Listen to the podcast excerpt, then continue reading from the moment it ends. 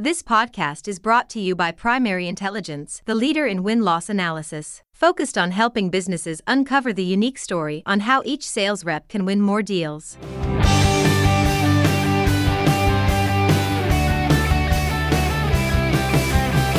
Hey everyone, and thanks for joining me on another rousing edition of Sales Intelligence Weekly brought to you by Primary Intelligence. I'm Ryan Queller. Look, we've heard it time and time again it's more expensive to get a customer than to keep a customer. The struggle to decrease churn and grow account revenue is an uphill battle for most B2B organizations. The struggle is real, my friends. A recent study shows that 30% of SaaS organizations, 30%, reported a rise in churn rates in just this past year alone. What's the root of this? What's causing this? Why are customers not only not renewing, but defecting? And how can sales and customer experience work together to decrease churn and grow account revenue? Here to discuss this with me today is Mr. Steve Frame, founder of Strategic Revenue Partners. Steve, welcome to the show. Hey, thank you for having me on, and I appreciate the topic that you're addressing today because it's super important and it is a critical it's a critical and key element to helping everyone be successful, uh, including the customers. So I appreciate being on and thanks for for having me. Absolutely. Tell us before we get into the conversation. Everybody, you know, nobody wants to know about me. They want to hear about you. Who are you? Who is this Mr. Frame? Tell us about so, you. Tell us about Strategic Revenue Partners. So most of my friends know me as Framer, although it did take me till the age of 53 to get a a general contractor's license just because for kicks and giggles. Uh, I, I have to. If your nickname is Framer, you've I got you to. Have to. Yeah, I mean, it's, you, it's you have to. Uh, if you want to go all the way back, I'm Scottish and British and a little bit of Viking thrown in. Uh, we've done the family history back to like the mid 1400s and and uh, a couple of interesting facts about the frame name. They were in the coaching business. They loved large horses. Were the first, first breeders of the the draft horse from the valley of Strathclyde, which we all know today as the Clydesdale. So and when you say the coaching business, you're talking about horses that pull coaches. Exactly. But okay. I've been in the coaching business my whole adult life, so I figured it was just a good fit. It ties. And yeah. it explains a little bit of the quirky parts of my personality. The third thing I learned was that the frames were builders of both churches and two-story homes and would always put the family crest above the window in a stained glass little eyebrow window. And I've always had a real fascination with stained glass. I'm good friends with, uh, you know, Holdman, who does a lot of the stained glass around the world, is comes right out of Utah County. But regardless, I've been in sales, sales enablement, sales management for going on 30 years. Uh, my first door-to-door experience was, you know, back in 88 to 91 and been selling ever since. So been super important to me to uh, be able to do what I love, which is coach and develop people. And and I'm a master, uh, I would say, at identifying why people are good at what they do and leveraging their strengths, which is something I've worked really hard at over a lifetime to uh, leave behind the idea of error correction and push to the forefront the idea of leveraging people's strengths because the the rate of improvement is far accelerated when we can get people from a mental perspective to leverage their strengths instead of focus on what not to do or where they suck. So i love that. I think we're so aligned in that manner. Uh, enabling people's greatness extracting the good from within is far more powerful than trying to thwart what might be going wrong i love right. that all right, my friend. Well, it's great to meet you. I'm, I'm excited for this conversation. So let's just dive right in. Okay, let's start at the beginning, right? That um, my mom and dad always said, if you're going to tell a story, start at the beginning. Although um, there is something said to, to beginning with the punchline. But let's start with this first question. Why do you feel churn rates are increasing for so many B2B organizations right now? Uh, I think there's more than one answer. It's a really great question. Uh, I think at the top of it, and we could spend a whole nother show on this topic, is if you start right, you end right. You just mentioned your parents saying that. If you bring a client on who's not a good fit just because they're willing to pay you money, and you know they're not a good fit as soon as the kickoff call is halfway done or thereafter. You should probably have a professional and a positive way of refunding their money, telling them we appreciate their intentions and we're just not a fit. Mm. And part ways in the kindest of fashions in the beginning. Uh, it probably not too different than the same strategy that gets used by the biggest you know, shoe retailer in the com- in the country who pays someone $3,500 to quit at the end of training because they've done the math and it's a lot better to pay someone 3,500 bucks to quit than it is to try and carry an employee who's not committed to the cause and the time and effort and energy and cost to replace someone. Once they get to quota is you know 2x their annual earnings. So it's better to pay 3500 up front in the case of the shoe company than 80 to 90 thousand dollars if they have to replace them after they're already you know trained and in the seat. So that yeah, would be one i think we just start with less people and yeah. don't take don't don't agree to work with the ones that aren't a good fit uh, so uh, that's going to have to be uh, episode two with us you and i okay. we're gonna we're gonna have to go deeper into that because i think there's something there uh, and i love that what else? I think I think second number. I think the second reason, and probably real close, if not even more uh, uh, of a factor than the first, is the fact that in a SaaS economy, if your company does not believe in the swarm approach, and when I say swarm, I mean 15 individuals on my side that are somehow connected with 15 individuals on the other side, that might be an extreme. And you think that the two people on your side of the coin, on the, your side of the fence, connected with the two people on their side of the fence. Here's here's part of the recipe for disaster. If one person leaves and they're your sponsor, you're dead in the water. If two people leave, you're dead in the water. So in a SaaS economy, it is really important, imperative, incumbent upon the company who's bringing on a new partner to create as many relationships of trust as they can. And I'm saying it needs to be somewhere in the five to 10 individuals on either side that know each other, trust each other, and can rely on each other rather than one or two. Here's a little known statistic uh, 72% of C level executives who change roles make technology purchases within the first 90 days of their new tenure. So if you have a C-level executive who was your sponsor, he leaves and goes to a new company, another person comes in to replace him, isn't familiar with your solution, isn't passionate about it, doesn't know the painstaking efforts and year-long, you know, just absolute, you know, rigor you had to go through in a committee of buyers that nowadays is usually between five and seven people it's pretty it's a pretty safe bet that he's going to make some change to technology in the first 90 days he's there because he's going to bring with him what he knows. And if you're kind of just flapping in the breeze at that point, don't have too many strong relationships with them, you're definitely at risk for churn right there, just based on one person leaving. Okay, so champion turnover is definitely definitely an issue. Are there other other things that could ca- could be causing? Sure, misalignment between sales and client services. If we're not tracking the same metrics, if we're not focused on measuring the same things, and in my opinion, if there's not a big, huge client journey map on the wall that shows from marketing all the way through 10 years of renewal and expansion, then what's going to happen is the organizations are not going to be on the same page.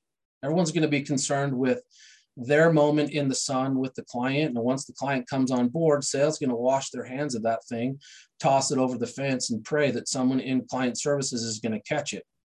And having coached little kid athletics for the majority of my adult life, I can tell you this: if you don't teach a fifth, sixth, and seventh grader how to make a handoff and how to receive a handoff, it's just going to hit the ground 90% of the time.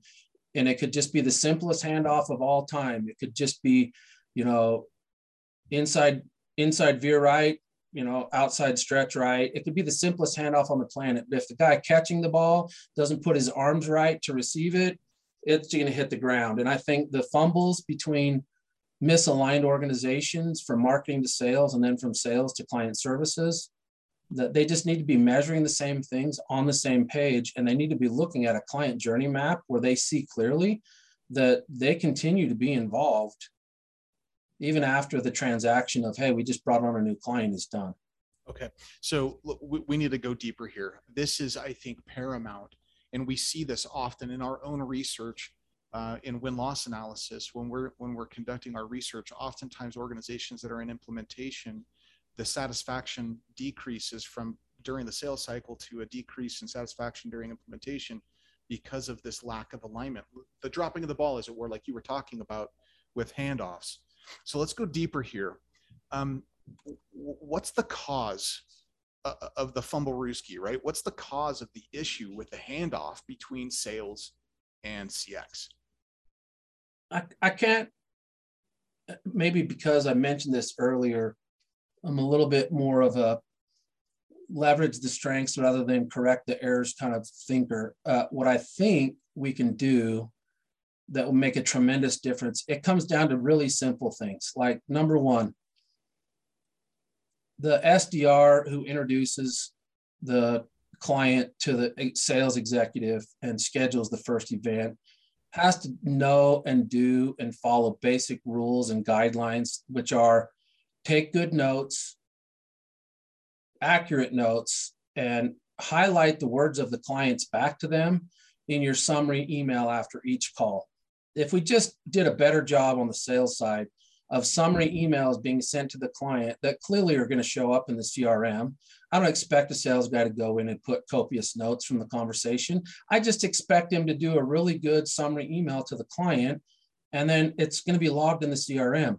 When you go to a kickoff call after, let's say, 180 days in a mid market space transaction that may take six months, there's just no way a human can remember everything that's happened, where we started, what the initial reasons were. But if you want to go to the very best kickoff calls that are ever going to happen, it's really simple because it, I, I, I did it by accident, I guess, but I had client services coming to me when I was doing sales enablement and saying, I don't know what you're doing over there, but our kickoff calls are light years ahead of where they used to be.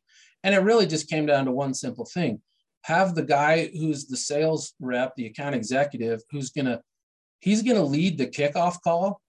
And what he's gonna do right up front is he's just gonna say, Hey, so we're all on the same page. Would it be okay if I quickly just recap how we got to this point?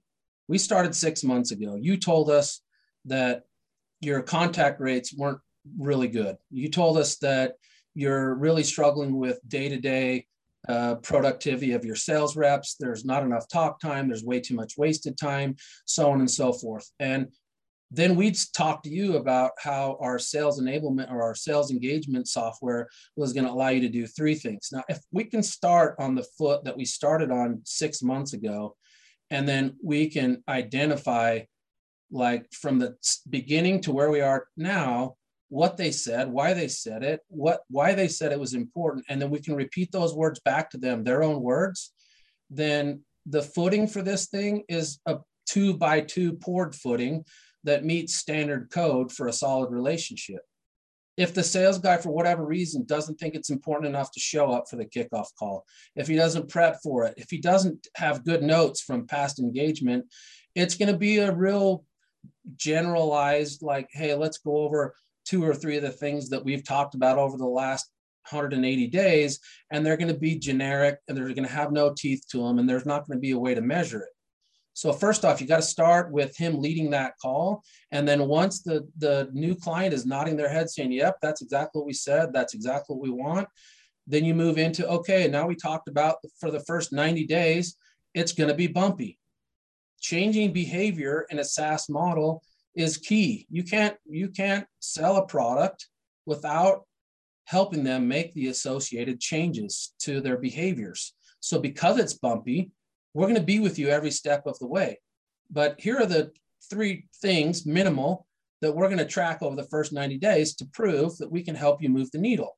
And you're going to pick three things that you can focus on that you can achieve in 90 days and you're going to stick to those three and you're going to not worry about a single other thing other than helping them recognize those three things that you covered in the first 90 days. Let's not get ahead of ourselves. Not let's not try and solve every problem that they are experiencing. We just got to pick the low hanging fruit, start with that, and then achieve it. If you do, if we did those two things right, 90% of the relationships that end up in a precarious state would be on solid footing. It'd be they'd be more solid. And third, we have to agree that whatever we're going to measure, that it's the same thing that sales said we could measure. And so, I can't tell you the number of times I've seen people who will come aboard thinking that, you know, the sales guys said, look, these are the things we can help you with.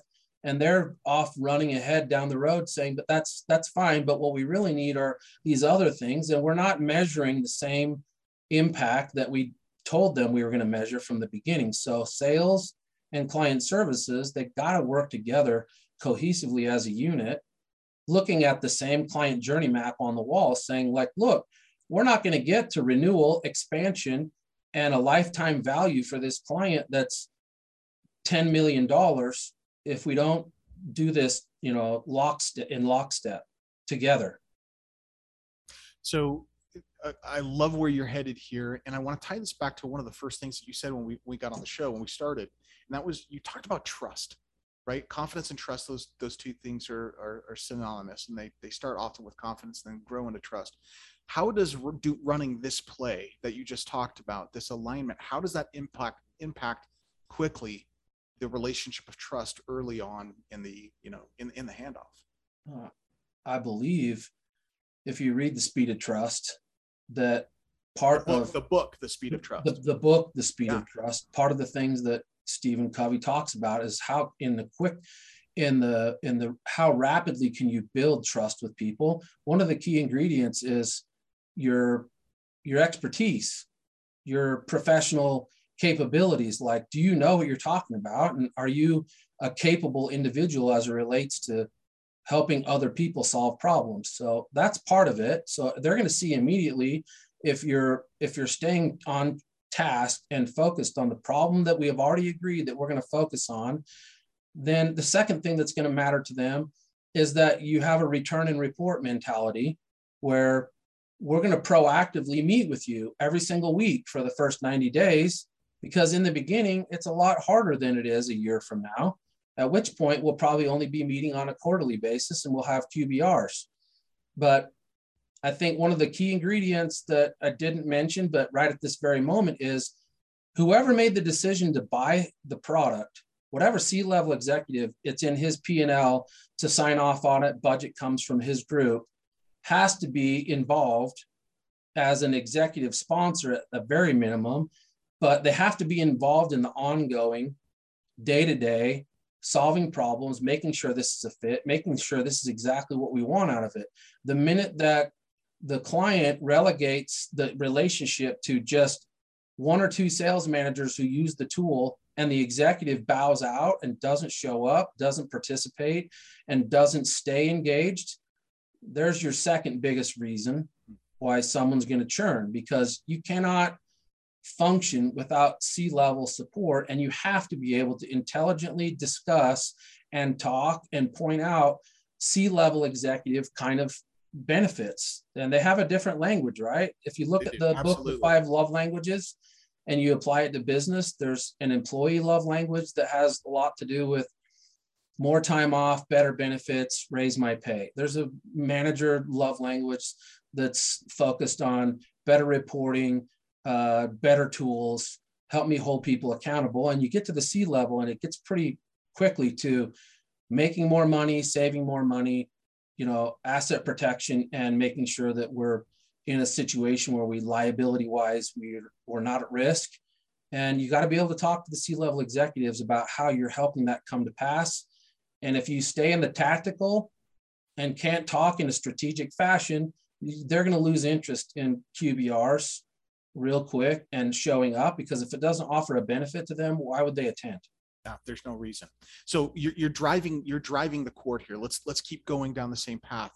So we've talked um, quite a bit about implementation and about the, the handoff from sales to uh, CX. To, you start right, you end right. Start right, end right. Love this. Let's get to that ending part. Renewals.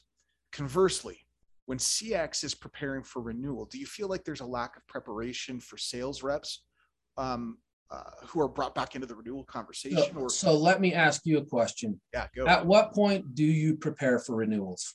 So yeah, for for me, it's it's from day one. You're preparing from from the jump. I mean, from So day if one. you have a two-year or a three-year or a four-year agreement, and your thought process is fast forward to the end of a three-year agreement, back up four months, and then dig in and start ensuring that you're not going to have an issue with renewal four months away from when it's supposed to start, you're already dead in the water. preach, this- my brother. Yes. This is this is one of the keys to happy client relationship management is you got to pick a project and every quarter you need to be doing active, proactive client account management means I'm going to be a thought leader. I'm going to help you see business blind spots that you don't now recognize in your business.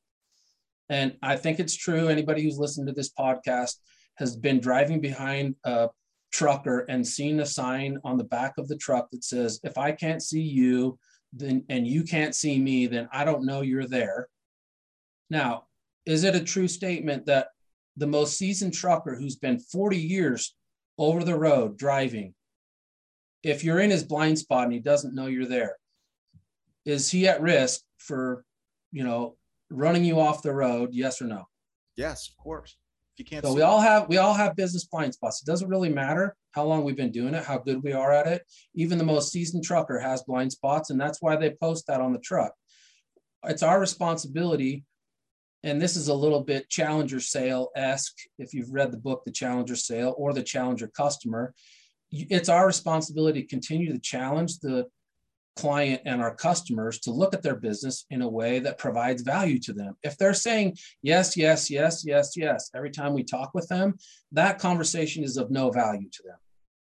What we've got to get ourselves in the habit of doing is training the people who are doing the account management. How do you continue to help them see blind spots in their business and help them look at their business in a way that they don't already look at it and challenge them to think about it in a different way? Because if they're willing to like say, well, hold on a second, that doesn't apply to us.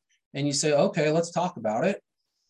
There's positive tension there. I'm not talking about the kind of tension that they get off the phone and they say, that guy was an idiot. I never want to talk with him again. I'm saying the positive tension that you see in kids in high school building bridges out of popsicle sticks, that, that positive tension that holds the bridge up. You got to be able to challenge them and say, let's do a project this, this next quarter and let's let us prove to you that in this discussion that we're having that we can move the needle further and to continue to challenge them and to work with them and to return and report with them is one of the big keys to always being ready for renewal. I don't care if it's a year two years or four years you earn the renewal way before you come to the end of the contract because they like you they trust you and they're willing to pick up the phone and call you if they have a problem or a challenge that they don't know how to solve, if you've proven yourself, they'll pick up the phone and they'll call you and say, Hey, man, I need your help on this one. This is kind of out of our, uh, kind of came in like off the sidelines, so to speak. But this is the problem we're having. We didn't anticipate this. Now what? Help us. okay the root the root of value is help right? The more we can help our customers the more likely it is for them to extract or feel or see the value that we're that they purchased us for. Again like i said at the beginning of the podcast this is not about just the product. It's about the product and how quickly and how easily they can extract value that is finding results to the business needs that they have. This lack of alignment we've talked earlier about this lack of alignment potentially being a, a major problem major problem not just at the early stages of the handoff between sales and CX, but also clear down to renewal.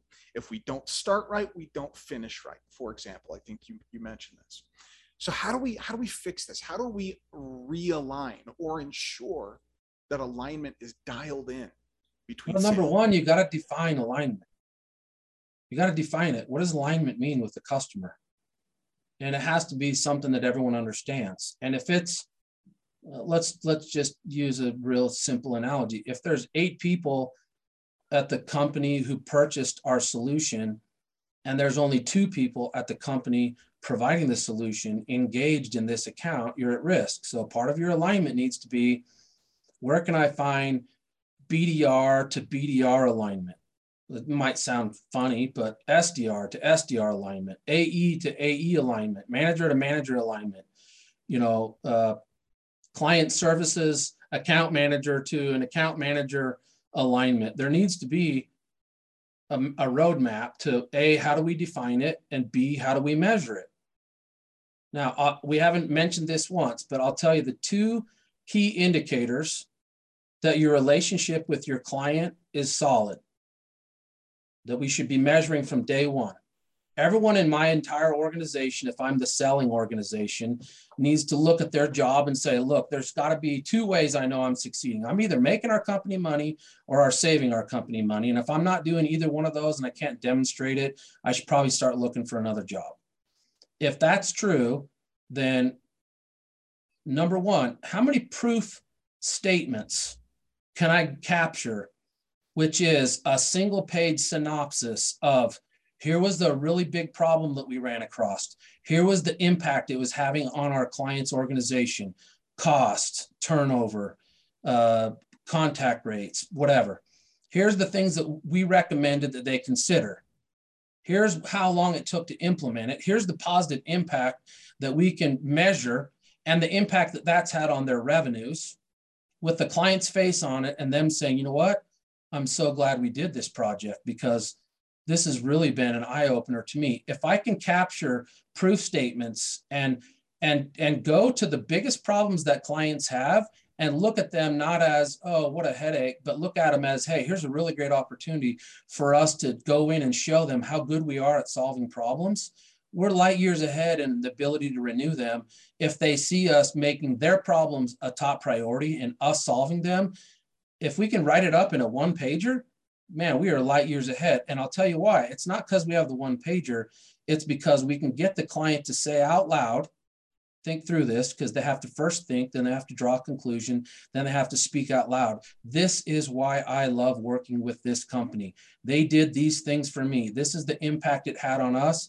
And I'd say if you're looking for someone to work with in this area, work with these guys because they're fantastic. And and to get them to think, conclude, and speak out loud why they love you is about 40% of the way to renewal. Because if they keep saying that and we keep solving problems, the theory of attribution says if I never show up, I never ask them, and we never have that conversation, and we just assume by looking at rates of utilization and how many people logged into our software that they're using it and that they like it, then we're missing the point here because the theory of attribution says they're going to take all the credit. If you ask them, hey, how did you do such great things? They're going to say, well, I did a bunch of exhaustive research. I found a new tool and we've implemented it this way. And this is why I'm such a fantastic sales leader. And it has nothing to do with the company that's helping them. So if you don't have proactive, you know, opportunities to capture proof statements and get them to say out loud why they love you, you're missing a huge opportunity. Secondly, if you're not getting referrals and saying to them after they give you a proof statement, oh, hey, by the way, we're connected on LinkedIn. There's three or four other people, other companies that I can see that you're connected to. Would it be possible for me to use that story we just gathered from you guys about our success with that project and share it with these four? And because I've already gone through and looked at who I want to go and meet with. They say, oh, sure, no problem. Tell them if they want to talk. I'm happy to, you know, if I can collect proof statements and I can get referrals from customers, and let's say that 50% of the time, the person who's we're going to call is actually going to reach out to them and say, Are these guys really that good? And they say, Oh, no, absolutely. We've been working together for three years. They've been super instrumental in our successes. Again, now you're 60% of the way to renewal, or probably 70%, just in collecting a proof and harvesting a referral because it's them telling other people why they love you. They're not usually going to go backwards on that. They're usually just going to stay with you. But if we don't have, for example, the client organization, if the CX leader doesn't look at proof statements and referrals as an essential part of business, then you're going to walk past it every day. It's a measure, it's an absolute measure of how good are our chances of these guys' renewal. Okay. So Framer, you're you're helping really draw a fantastic question, not only what the cause of the churn is, but how to prevent, right? Preventative measures to churn or defection. If we were wi- winding down our conversation here, if you had one piece of advice, my friend, right? If you're imparting the sage wisdom from the framer to the rest of the world, what would you tell sales and customer experience leaders to help them create better alignment between sales and CX? What's that one piece of advice that they should walk away with and do today? I would say, and this is out of left field, but I've thought a lot about this over the years. I'd say rather than working in silos and having an occasional meeting where the first floor goes up to the second floor or the third floor comes down to the second floor, I would say that every leader involved in trying to impact and increase the stick rate of their current clients should seriously consider a pod alignment. And by pod alignment, I mean if there was a circle, a round table. When I, when I first got married, uh, I I had a big family. I had four kids. I married a girl with four kids. Then we had another. So now we have nine. It was very obvious to me that we needed a new table. My Christmas present to my new bride, my first Christmas, was me going across the street to a neighbor who's a woodworker and much wiser than me and saying, Hey man, help me build an eight foot round. By my calculations, we can seat 14 people at it it's like the prized possession of my whole entire house. When people come to our house, the only thing that they even care about is like how cool our table is. So uh, if, if I can just imprint in your mind the round table idea, if there were eight people sitting at a round table that in both a compensation factor, which will vary because some will make more than others, but in both compensation and definition of the role that they play and participation on a team, there needs to be five to eight people who feel it financially if a client decides to leave. It can't just be one person, they didn't renew, and the CXM or the CSM or the CSR who's managing that feels like crap. I just lost a client, it's going to cost me. There needs to be five to eight people who, when a client is at risk, can put their heads together and go, hey, this is part of our pool of 200. We got to figure out a way to keep this guy alive.